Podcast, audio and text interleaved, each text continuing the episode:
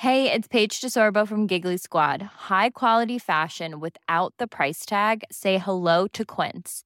I'm snagging high end essentials like cozy cashmere sweaters, sleek leather jackets, fine jewelry, and so much more. With Quince being 50 to 80% less than similar brands.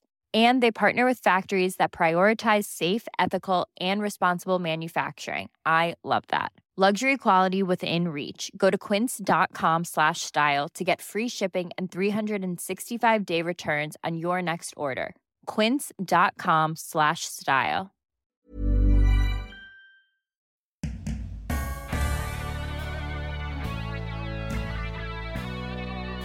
the time, men in lift scowled at us, made sidebar comments. There were names for us all. Even simple things. I remember wearing trousers to work, which I'd done for years, and people staring at me, and I'm thinking, don't they match? You know, had that moment. It's my fly undone. like, what is it? What have I done? Toilet paper on the shoe? Like, what is going on here? Welcome to Don't Stop Us Now. I'm Claire Hatton. And I'm Greta Thomas. We're here to share fascinating stories and advice from innovative and pioneering women around the globe. If you're enjoying our podcast, then come on over to our website at don'tstopusnow.co and sign up for our community with some awesome things planned for this year. Now for this week's episode. Hello, and welcome to this week's episode featuring one of Australia's leading businesswomen, the remarkable and inspiring Ann Sherry. Ann really is amazing. I think you're just going to love her. But before we dive in, we've got some exciting news, don't we? Yes, we do. Don't Stop Us Now has been selected as a finalist in the Best Newcomer category of the Australian Podcast Awards which we're totally thrilled about. Yeah, we certainly are. You know, we put so much work into this podcast, so we really do appreciate it when we get feedback from listeners or validation in this sort of way. And it just really reinforces that what we're doing is worthwhile. On that note, if you're enjoying this show, then it really would mean so much to us if you could please hit the pause button now. Well, not quite now because she's going to finish the sentence. Oh, yeah, okay. and share this podcast with someone you think might enjoy it. Reaching more people with the inspiring women we feature makes all of our hard work really worthwhile. Yeah, it really does. And Claire, in case people don't know how to share a podcast episode, it's super easy on iTunes, when you have the podcast or the episode playing or open, you just look for the three dots, you know, adjacent dots, dot, dot, dot, and they're either at the top or bottom right, depending on which page you've got. You click on those three dots and you'll see the option to share, and you can share via text, email, or on social media too. So it's really easy. And I'm sure it's pretty similar whether you're on Android or one of the uh, podcatchers. Now, back to today's episode. Great. Ann Sherry has notched up so many extraordinary achievements during her decades long career to date that it's really hard to know where to start to introduce her. Suffice to say, Australian women have a lot to thank her for, as one of the things she's responsible for is introducing paid maternity leave to corporate Australia. And we'll hear all about how that happened shortly. We certainly will. And just to illustrate the breadth and variety of her career, Ann also transformed the cruise industry, you know, shipping cruises in Australia as CEO of Carnival Australia, notching up double digit growth every year whilst simultaneously navigating some pretty huge challenges in the business as well. Today, Ann is on multiple boards, including Carnival Australia, where she's the chairperson. She's also on the board of UNICEF Australia, one of the country's biggest banks, the NAB, as well as having had current and former international board roles. Ann has many accolades for her extremely varied career today, including a Centenary Medal, an Order of Australia, and the overall winner of the Women of Influence Award in 2011. In this episode, you'll hear how having a baby with Down syndrome at just 21 years of age didn't stop Ann from pioneering his care and returning to work when he was still young. You'll hear how she's learnt to be resilient and not be fazed by others judging her, why she thinks women need to take more risks, and why she controversially bought a host of brightly coloured pantsuits shortly after becoming one of the first senior women at a major Australian bank. Hilarious. And speaking of banks, near the end of the episode, we talk about how there's recently been a royal commission into banking here in Australia. For those of you outside of Australia, it's basically a court based inquiry into misconduct and it unearthed some serious misconduct across the industry. So, without further ado, please enjoy this fascinating discussion with Ann, who manages to be both impressive and truly entertaining. Ann Sherry, welcome to Don't Stop Us Now. Thank you. It's such a thrill to have you here today. And we're really excited. Now, before we really delve into you and your career and your experiences, I wanted to just start with a question, which is quite broad, but just sort of sets the scene. And that is, how would you describe what you do today? Well, how would I describe it? I guess I'd describe it now as, you know, the conventional way of describing it is a portfolio of activities. uh, I would describe it as a set of activities, jobs, tasks, roles that give me breadth, that allow me to work on my passion projects as well as my commercial projects, and that allows me to bring a lifetime of learning and thinking about issues to a broad spectrum of organizations. So I'm everything from, you know, a non-executive director on National Australia Bank, Sydney Airport, Palladium, which is a global business, to chairing UNICEF, which is obviously part global but very local, not for profit, to being on the board of Rugby Australia, because I think sport influences cultures in ways that we often don't understand how powerful it is. So I look for places where I can have impact and leverage what I've done before. And obviously, I'm chair of Carnival Australia, which is an extension of my previous corporate role. Yeah, wow. So you sound like a very busy woman. I have a lot that I'm doing. what does your average day look like? I'm just curious. Is there one? It varies a bit now. So probably an average day would have, at the moment, would have, as I've done today, you know, some time in carnival in the morning, some phone calls with a couple of my non-executive director roles. I'm actually getting my hair cut this afternoon, uh, so I've got to do Very you know personal maintenance.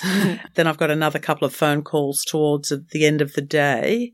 It lurches from doing the stuff everybody does to you know moving from topic to topic, which just requires discipline. It requires me not to be too tired, so I vague out and think I'm in the wrong place. uh, and I guess that's the sort of day. But you know, some days I am at home. I don't get dressed up at all.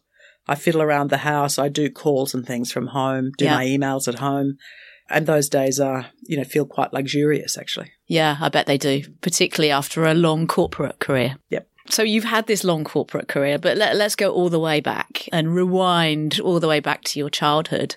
What was it like? Growing up, Yeah. I can barely remember. uh, well, I grew up in a country town in Queensland. You know, when you're a kid, you are where you are, I think. It's only on reflection you look back at things that happen. So it was very free, very unconstrained. We walked everywhere. It was a small town. We knew everybody. My parents had a shop in the middle of town. They were both pharmacists, so that was the pharmacy. We used to wander in and out of there. I mean, it was pretty liberating and liberated. And that sense of constraint really didn't kick in till we moved to Brisbane, which, you know, for us was the big city. And I got older. You know, parents got more anxious about us the older we got, probably for good reason. What did you want to be when you were growing up, you know, in a professional sense? Yeah, it's an interesting question. All my family are in health. So my parents are chemists, my uncles and aunts are doctors and nurses, everyone was in health. So like lots of people who grow up in families where everybody does something, that's what everyone channels you to. So there was probably a lot of emphasis and a lot of talk about that as the pathway. Doctor, pharmacist, something. And that was not explicit, but it was an assumption. And of course, it was what I knew. I didn't know lots of other things were even available. So focusing on health was a gift because it got me into maths and science. And the fact that I ended up not going down the health pathway completely, I did when I first left school, but left it pretty quickly, gave me plenty of other options. So it opened my options, even though it wasn't where I went. Yeah. And because you started studying Radiography. radiography and then you moved into economics. Yeah. And you met Michael, your husband, At university. yeah. at university, got married. Eventually, we didn't get married straight away. Okay. Uh, but not too long afterwards, yeah. And, and then had a child. Yes. And that was when, All before I was 21. all before you were 21. I can't imagine that was the plan. No. And I used to say when I was younger, I was never going to get married. I wasn't interested in being trapped in marriage and, you know, I didn't think there were any decent men around. You know, all the things you say when you're younger. Yeah. And I was lucky to meet really the person who has been my soulmate when I was that age. I was also lucky that I recognised it because it You would have been easy not to. We've been a very strong partnership for a very long time now. Yeah, absolutely. And you needed to be very strong, didn't you? Yeah, yeah. We faced adversity very quickly. yeah. You know, we had to deal when I was 21 with our first child, which also was unplanned. And Nick was born with Down syndrome. So nobody expected it, least of all us, but actually nobody around us expected it either. And their view on it was, you know, very negative and constraining and probably tr- typical for the time. But we were, I'm very counter suggestive. So as soon as someone says something can't be done, then my mission in life is to prove that wrong. What was their view on it? Well, the offer was that they would take Nick away straight away and we could just get on with our lives and have another baby, Gosh. which I said no to, no thanks. And then the other was the prognosis was very negative. And partly as I look back on that was because kids with disabilities then were virtually all institutionalized. Nick's the first among that first generation of kids, particularly with Down syndrome and other intellectual disabilities, who weren't locked up straight away or sort of disappear. And so the expectations were low and their prognosis for him was terrible. We just said, no, no, no. Nick is going to have the best opportunities, the best he can be. We thought we were having a baby. We've got one. It's not quite as we expected and we'll work it out. And literally that's what we've done. Incredible. And what kind of lessons did you learn at that early stage? Because it must have been a very challenging experience at that young age. I think the first thing we had to do was grow up really quickly. We were facing into things that we had no knowledge of at all. And we were up against a system that was very one dimensional and locked into a view. So growing up was issue one. We had to fight our own families a bit as well because their expectations were pretty low. You know, they were shocked, etc. We had to manage friends who didn't know what we were doing or dealing with. And, you know, there was a lot of that that happened and that breaks. We saw lots of people who were much older than us, in fact, who were facing into the birth of a child with a disability whose marriages didn't survive, whose mm. relationships fell apart. So we had to deal with that pretty quickly as well. But we set on a path, we agreed a pathway together. It's become a pattern in our lives that we learned then. So if you're facing into a hard thing, we hook together first and work out what our joint position in is, and then we move forward together. And then if we are challenged along the way or one of us, you know, has second thoughts or whatever it is, we come back together because we worked out from that moment we were so much stronger if we were a team than if each of us was trying to deal with it from a different perspective. And that's been an amazing life lesson that you've the power of that team to face into anything. It makes it seem possible because we've got each other's backs all the time. Yeah. I imagine you were fighting all kinds of things, including sort of the stereotype Yeah. of what a Down syndrome baby, especially at that time, Mhm. could achieve. Mhm. How did you and your husband envision, you know, him being the best he could be? Well, we didn't know where it was going to end. Yeah. So it's you've got to just do it a piece at a time Mm. and reinvent it a piece at a time because we challenge it all the time. A young social worker came to see me not long after Nick was born and burst into tears. I'm looking at her thinking, uh, hello, I'm the one who's just had the baby, not you. Uh, and she's going, oh, I'm so sorry. And I said to her, just go away. Leave me alone. I don't need someone over empathizing and crying. If you haven't got anything to offer me, I love the fact that you're so empathetic, but please go home and cry Yeah, at home. Move on. But I did have good people around me. I actually had a friend who at the time was a student doctor. And he gave me a book written by an eminent pediatrician called The Normal Child. Unfortunate title, but it was called The Normal Child. And what it did is it set out milestones for kids right through their lives. I read it and I thought, well, Nick's obviously going to not necessarily run at that pace, but there's no reason he can't hit those milestones at some point. So I actually use that as almost like a, a secret guide because everybody else was talking about what he couldn't do. I was looking for what he could do. And there's a piece about, you know, Down's babies are born without very good muscle tone. I had him on a fit ball before everybody else thought fit balls were fun, doing sit ups from the time he was about two months old, lying on his belly, forcing him to lift his head up. And so he stood and walked at about 14 months, which is not that long behind Gosh. a regular milestone. Everyone was saying how cruel I was, and I could see him thinking, oh my God, we're on the fit ball again. But the reality was it's changed his posture. For, it, it set him up forever with strong core muscles and posture. And of course, one of the stereotypes of kids with disabilities, they're soft, they can't control their bodies, they're overweight, you know, all of that stuff. So he doesn't fit that stereotype at all. And then the second thing was, I want him to go to kindergarten. Yeah, kids go to kindergarten. First, I put him into childcare, and I ended up using family daycare because there was virtually no childcare when he was little. And this is because you went back to work. I went back yeah? to work, yeah. So that was the other thing. People thought I should, you know, just throw in the towel now and you're home forever. And it was like, I don't think so. And so I went to our local kindergarten and said, I'm enrolling him. And they got that look on their face that people got.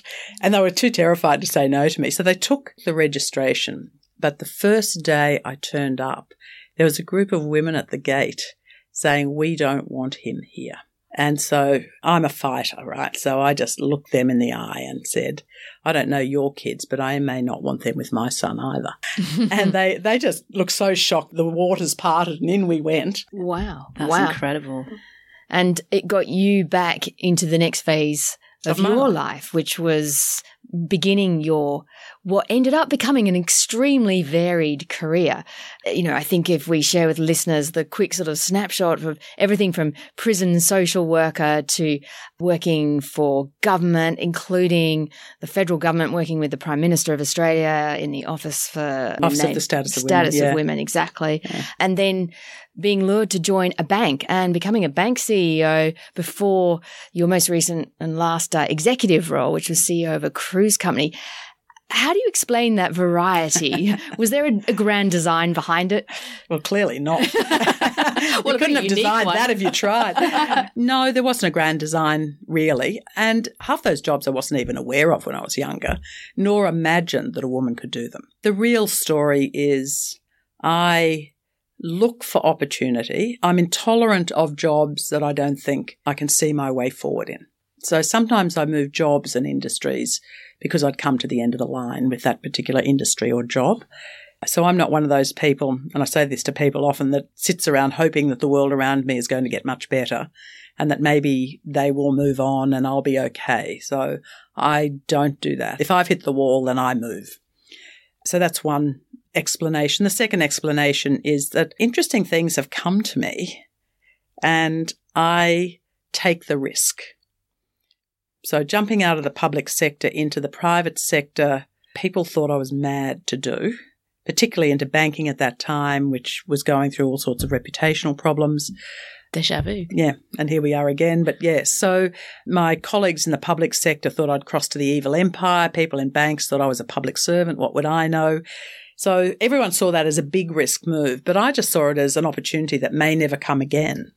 And so I do have a voice in my headset that says, what's the worst thing that can happen if I do this? It's a great question, isn't it? And it? usually it is, it may not work and you may have to find another job, but that's not the end of life as we know it. So unless there's something really fundamental as I look into the face of what an, an opportunity that may come to me, that's really the only question I have to answer. And then as time's gone by, the other question is, will anybody move with me as the jobs became geographically more spread? So we've moved a lot. And as that's gone on, Michael and I have had to have lots of conversations because he's had to change jobs because I got a new job. And as we changed physical locations because of a job that I got, he has had to decide whether he keeps doing what he's doing or whether he does something completely different. And in the end, he went into running his own business because it became harder and harder. Mm. Yeah.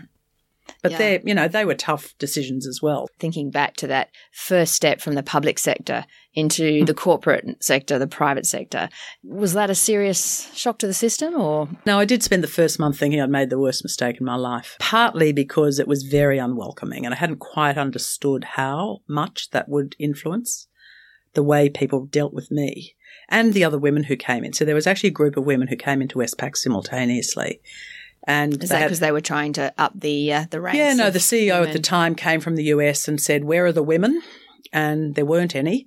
He actually went to a big meeting in a room literally that had 100% men in it and said, like, where are the women? And everyone said, oh, we can't find any. There aren't any, you know, blah, blah, blah. And he, so he actually said to his executive team, every one of you, the next person you hire must be a woman.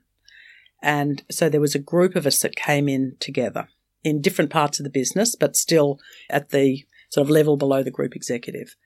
And that changed forever, the organisation. But at the time, men in lift scowled at us, made sidebar comments. There were names for us all.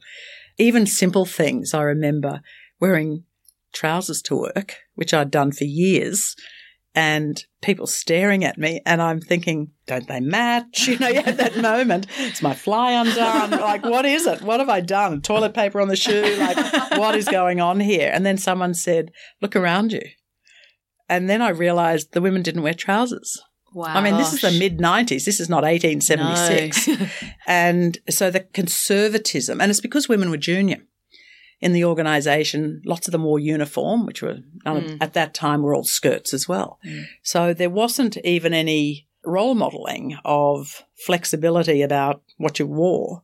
Of course, that was you know like a uh, Red rag a red to a ball? rag, yeah. So I went out and bought like five pantsuits in the brightest colours I could find. and wore them every day. Oh, I Uh, have some so- of that in me. I do that too. so it was a very challenging environment. But of course, you've just got to find the moment where it changes and then it changes forever. And there were a few sort of critical pivot points that changed it forever. I'm sensing a theme here, you know, whether it's from the gate at the kindergarten or in the elevator at the bank wearing your trousers, of someone who is able to have a thick skin and not be deterred or undermined by thinking people are judging them negatively. How have you managed to do that? Because I think a lot of us wish we could do that more.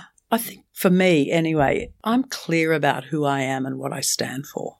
So there's something about being strong in your own core and thinking about who you are. Because people staring at me, it's like, so what? I am pretty thick skinned about that because I think it's irrelevant. And while it's uncomfortable, doesn't influence my view of who I am. And it doesn't deter me from what I think I'm doing either. And so I think at the core of that is just who are you?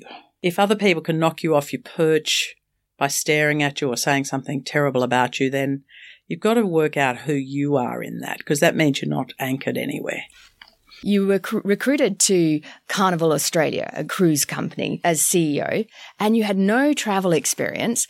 Do you think that helped you? Because, you know, your track record shows you created enormous change, enormous growth, and transformed the cruise industry, certainly in Australia. Do you think, and this is a, a, a question from um, one of our listeners actually, who wondered whether that actually helped you create change in this new sector? It perhaps did because I didn't come with the anchor of the all the custom and practice that goes with an industry you've been in for your whole life. However, I was specifically recruited in because the company was in so much trouble. The reputation needed to be rebuilt.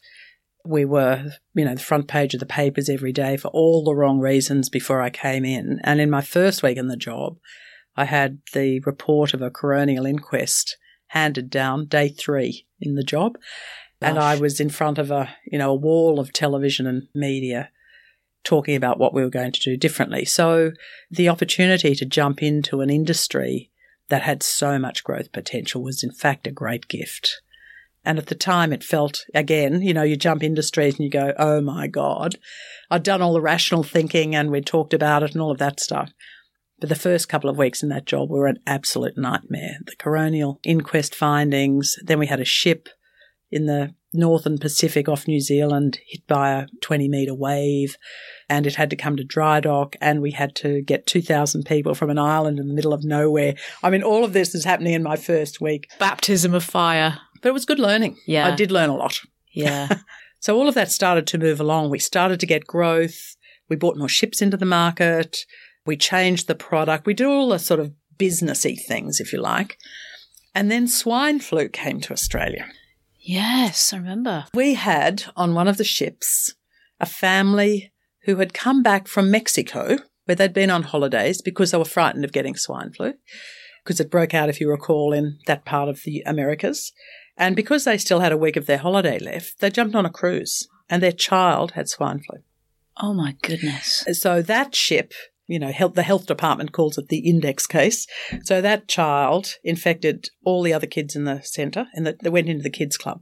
Kids in the kids club, all the crew in the kids club, then the crew infected other crew, and then on it went. So we had a shipload of passengers, about a third of whom were completely exposed to swine flu, who then had to be put in quarantine on their return. And then we had a panic that suddenly all these people were everywhere and the ships had, were full of people was you know there was a panic Yeah. fed by media largely but there was a general panic in australia when swine flu broke out and we were right front and center of it and so this was our moment to test whether we were doing the things that we said we were going to do so from that first ship everyone who was in quarantine we put into five star hotels for their two week quarantine period we got the health departments engaged all over Australia. We got vaccine. We vaccinated everyone on every ship, all the crew. We actually got straight onto the front foot to demonstrate that we were working with the Australian government to prevent the spread of swine flu.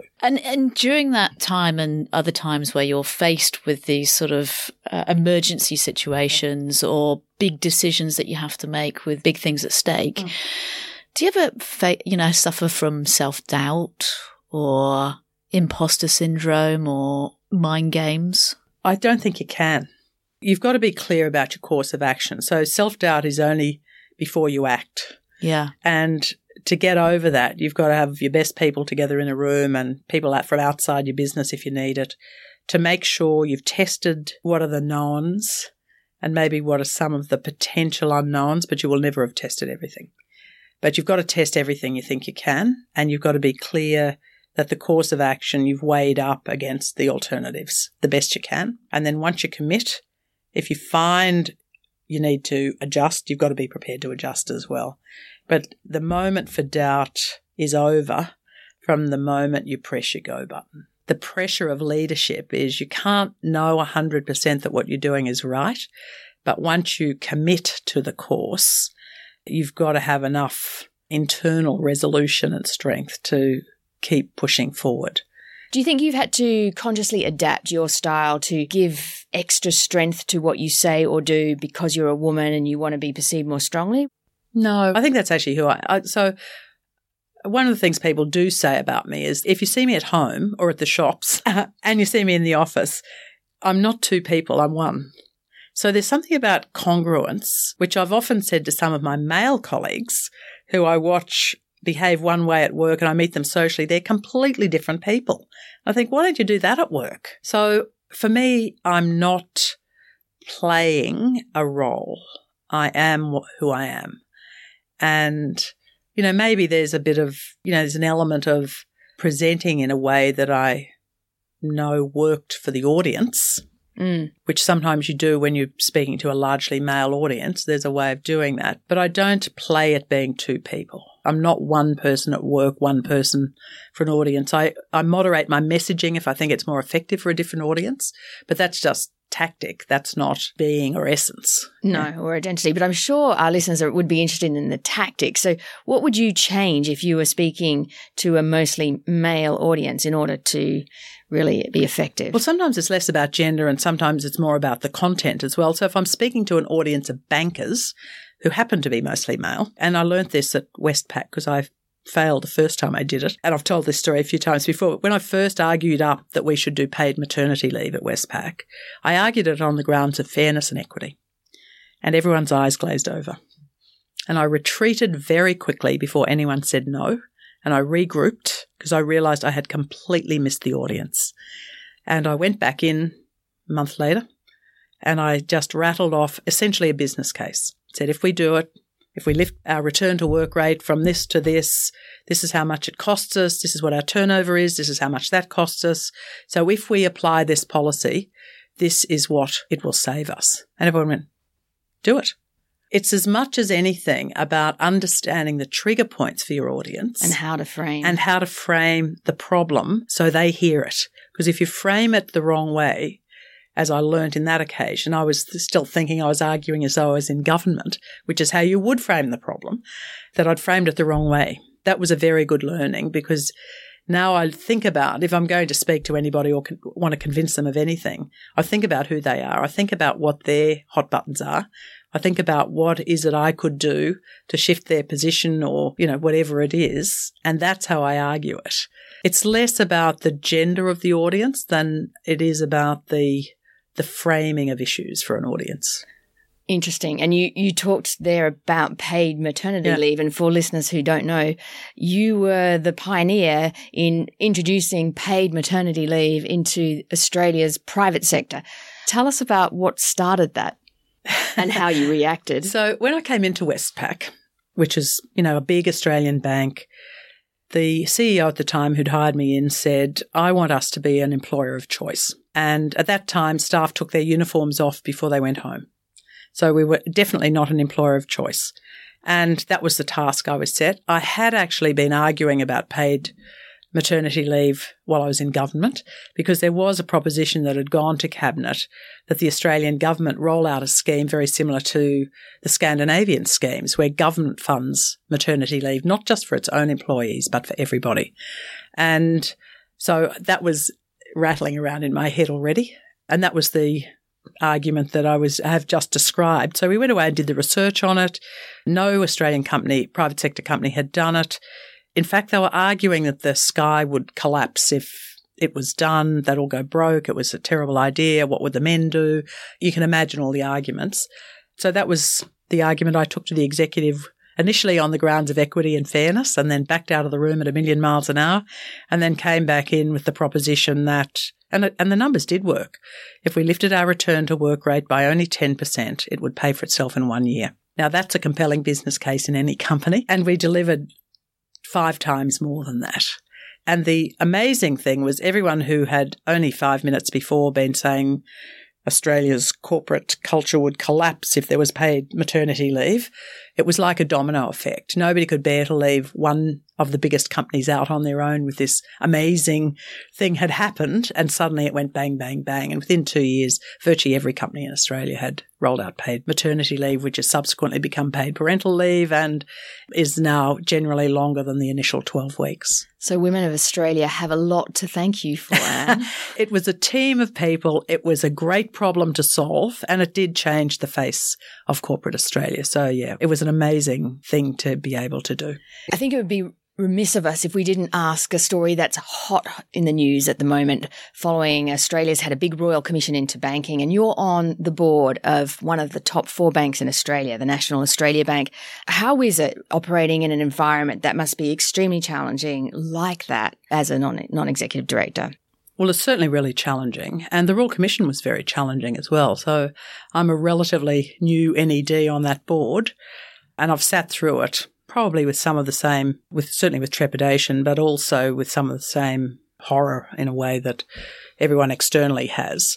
So, three things I'd say about that. One is I sat on the board of ING Group in Amsterdam for a couple of years after the European banks had been in huge difficulty post the global financial crisis. So, I'm not completely new to the rebuilding of bank reputations and in fact, almost selling off pieces of the business because ING was forced to sell its insurance business, its superannuation business, and a whole lot of other things after the global financial crisis. And that's now a business that is reshaping itself as a, a world leader in digital banking and so on. So I've seen what's possible, if you like. So I sort of, I looked at that every time I was feeling glum. I thought about that and thought there's a way forward.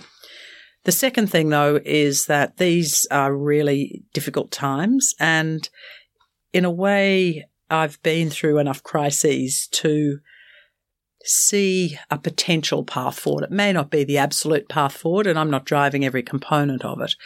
But, you know, we're demonstrating that we've listened to some of the criticism. We're keen to demonstrate that we have the capacity to change. And we've got to demonstrate that we can manage customers and regain trust very quickly. But you do that by doing the basics much, much better. So I think there's a sense of what the path might be. We're in the midst of the worst of it at the moment, which is the uncertainty having had a CEO step away and chairman say he's going to step down as well. And, but we've got to stay the course because it's a really important business in Australia. We're one of Australia's top 10 companies. We employ tens of thousands of people. And if for no other reason, than our obligation to the people who work for us, the people who've invested in us, and all of our customers, millions of customers. We've just got to do it much better and we've got to rethink what we're doing to make sure that happens. So I actually am very focused on what is it we need to do to rebuild trust and to rebuild a reputation. Because I fundamentally think we've got an obligation to make that happen and to happen now. Sounds like you're really going to be drawing on your Carnival Cruises experience as well. I've done it in a couple of places and I think I have some experience. I'm not sure I have all the experience, but there's a very good group of people on that board. And I think there's a lot of collective wisdom and we need to bring it all to bear. So if we think back to your career, think back to your 30 year old self, or give or take five years if you like. What advice and what would you tell yourself with the wisdom that you have today looking back? Well, I'd probably reinforce some of the things that I maybe had already come to with one extra piece of advice. So the things I'd reinforce is that it's worth taking risk. And I think lots of us, particularly women, are taught not to take too much risk, to think about everybody else, not to think first about ourselves, but to think about others, which causes us to be a bit risk averse. So I'm really pleased I've taken all the risks that I've taken. So I'd say keep going, maybe do more if they come your way. That's the first thing. The second thing is uh, everyone needs the anchor of support around them. And whether it's a, you know, life partner or whatever it is, you shouldn't discard that as you go. So I also, I often watch people discard friends, family, you know, people they knew when they were younger because they don't quite fit their view of themselves as they move up and on. And I've never done that. I've got many, many friends that I've had for my entire life. And I love them as much now as I did then. And I, they may see me slightly differently, but I don't think of those relationships differently. So I'd say friends are not for discarding, nor a family. And the third thing I'd say, which is something that I'd probably speak to myself more harshly about, is understand your value. Because again, I grew up in an environment where we didn't talk much about money and I wasn't taught to talk about money and partly because of the jobs and industries my parents were in, it just wasn't the way it worked. I knew how much, you know, the shop was profitable. I knew that stuff. But in terms of what you pay, what you got paid in a corporate type environment, I just didn't understand that until I got into it. It's a skill, actually, as well as a confidence thing, but it's also a skill that somehow men are taught younger and they talk to each other about it a lot. Women don't talk to each other about that much at all. So I would say to myself, understand how you ask for what you're worth and also understand how you think about money over the long term. Great advice. And thank you so very much for your time. It's been so fascinating learning about your career and your experiences and what's made you who you are. If our listeners wanted to find out more about you, how would they do that? I think if you Google me, you find a lot. That's for sure. I'm on LinkedIn, I'm on Twitter, so I'm pretty accessible. Fantastic. Well, thank you again and good luck going into the rest of the day. Thank you. And thank you for the opportunity. Thank you. Thank you.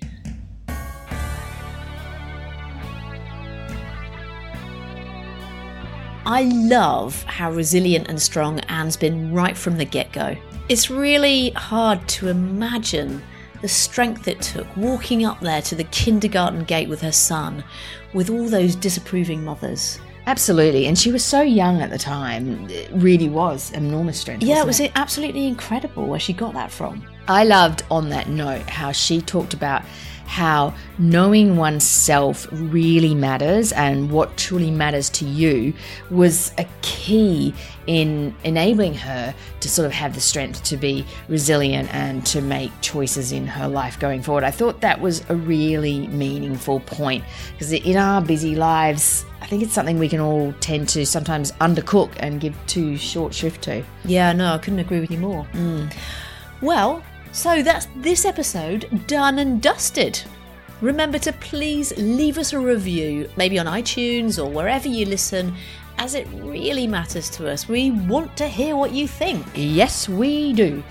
And stay tuned for our next episode in two weeks' time, where we feature the incredibly talented and popular chef turned California girl foodie sensation who has numerous cookbooks and hundreds of thousands of social media followers and fans. And I'm talking about the one and only Gaby Dalkin. Yes, indeedy, she's gonna be fantastic. See you then. Ciao for now.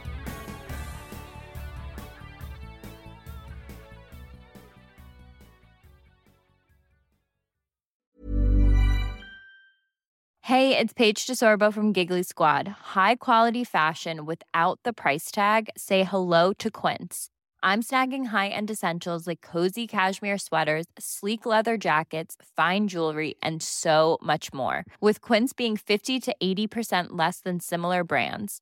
And they partner with factories that prioritize safe, ethical, and responsible manufacturing. I love that. Luxury quality within reach. Go to quince.com slash style to get free shipping and 365 day returns on your next order.